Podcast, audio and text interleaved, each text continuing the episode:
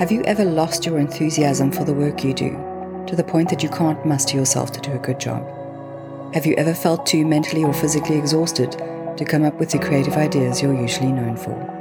In this season of the podcast, I'm talking about burnout.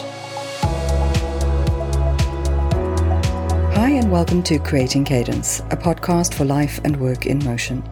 I'm your host, Mish Bondizio, a writer, coach, consultant, and the founder of Growth Sessions and this is episode 31, the first episode of season 6, recorded in June 2022.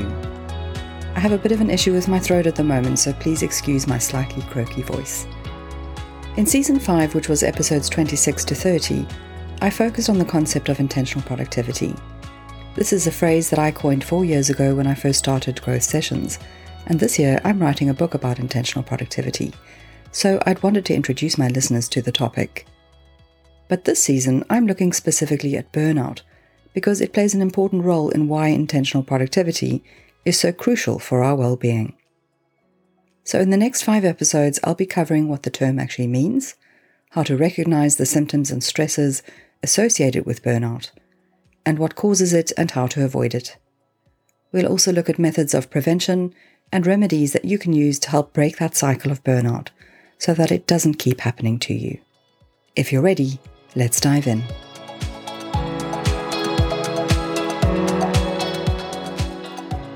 First, a disclaimer. I studied psychology as part of my undergrad degree, but I'm not a psychologist or a trained mental health professional, and I'm not some well-being guru either. So you may be asking, why am I qualified to talk about burnout? If you're a long-time listener, you'll know that I have a personal lived experience of extreme burnout. I've spoken about it specifically in episode 1 of the podcast, but I've also touched on it briefly in episodes 26, 27, and 28 of season 5. Based on my experience, I've since invested a lot of time and effort in learning, so I could understand how our brains and bodies work, and I could implement practices that support my health and well being, particularly around how I work. My experience and learning has led me to transition into work that helps others to develop more mindful approaches to work, which supports their intentional productivity and helps them to create better work life cadence too. And I'm still on a learning journey, so what I'm doing today is sharing what I've learned so far. As part of today's episode, I will talk a little bit more about my own experience. But first, let's understand what we actually mean by burnout.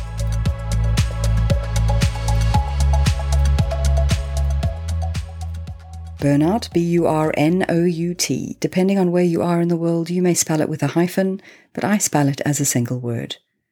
Either way, burnout is an umbrella term which covers mental, emotional, and physical fatigue that occurs as a result of a prolonged exposure to stress of some kind.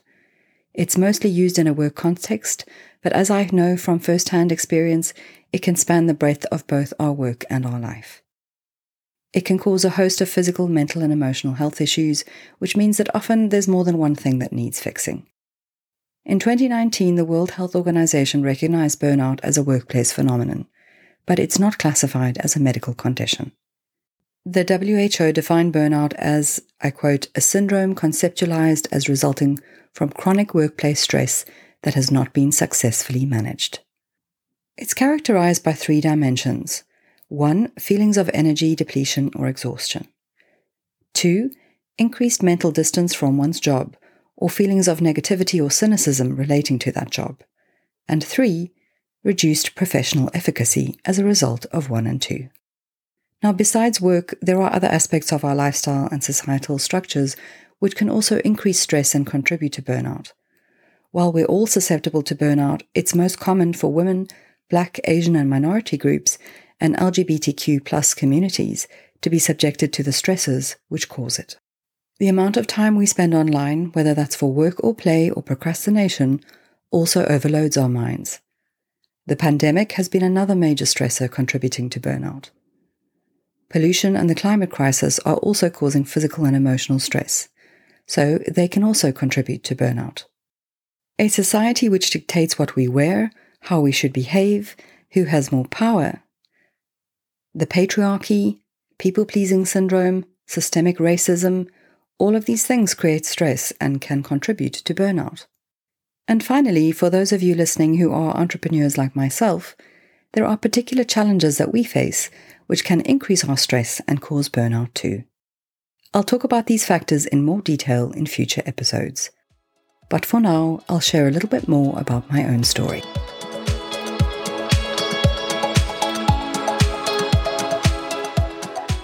Like most of you, I've experienced small bouts of burnout throughout my working life. For me, this was primarily because I'd always worked in very high pressure, deadline driven environments. Then, seven years ago, I crashed and burned really badly, when my burnout experience forced me to check out of life for almost two years.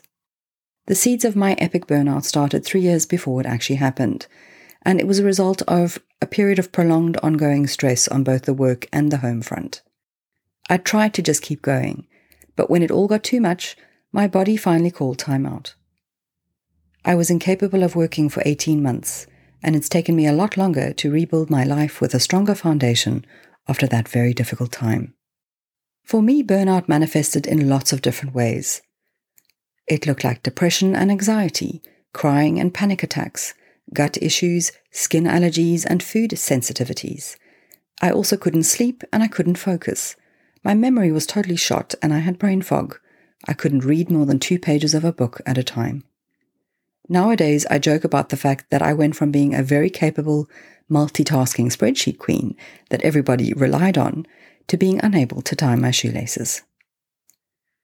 There was a period of about six months during that 18 month experience where I cannot actually tell you how I was spending my time, because time just seemed to disappear.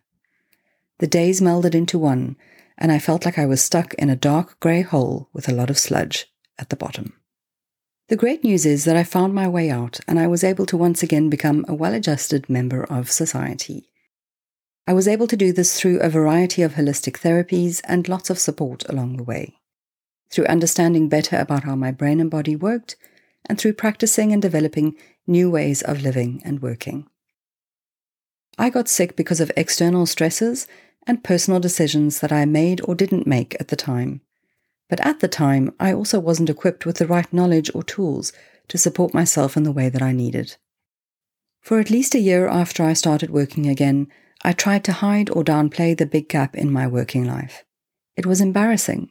I felt like a total failure, and it knocked my confidence and my performance. But the end of my recovery finally came when I was ready to admit and share about my experience. And you know what? The world didn't end. People were really understanding, and that gave me the confidence to keep going. Through this journey, I've developed better ways to live and work. It's why I decided to start my coaching platform called Growth Sessions and this very podcast, so that I can help other people to do the same. Now, it isn't all hunky dory.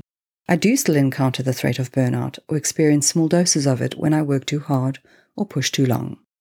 It's something I have to take very seriously now because my body was affected so badly when I got sick that it now has weak points. But now I know how to recognize the signs when I might be approaching burnout, and I have the appropriate tools, skills, and foundations to help me stop, rest, or make changes so that I don't go down that road again. And you can do the same. So I'm hoping that this season of the Creating Cadence podcast will help you to think about how stress and burnout affects your life and how you can take steps to help you break the cycle. I had to learn the hard way that there is a better way to live and work. So I hope that you'll come with me on this journey of learning so that you don't have to experience the same. In the next episode, I'll be looking at stress in general and the specific stresses that influence burnout. I'll also cover the specific burnout symptoms to look out for, some of which may surprise you.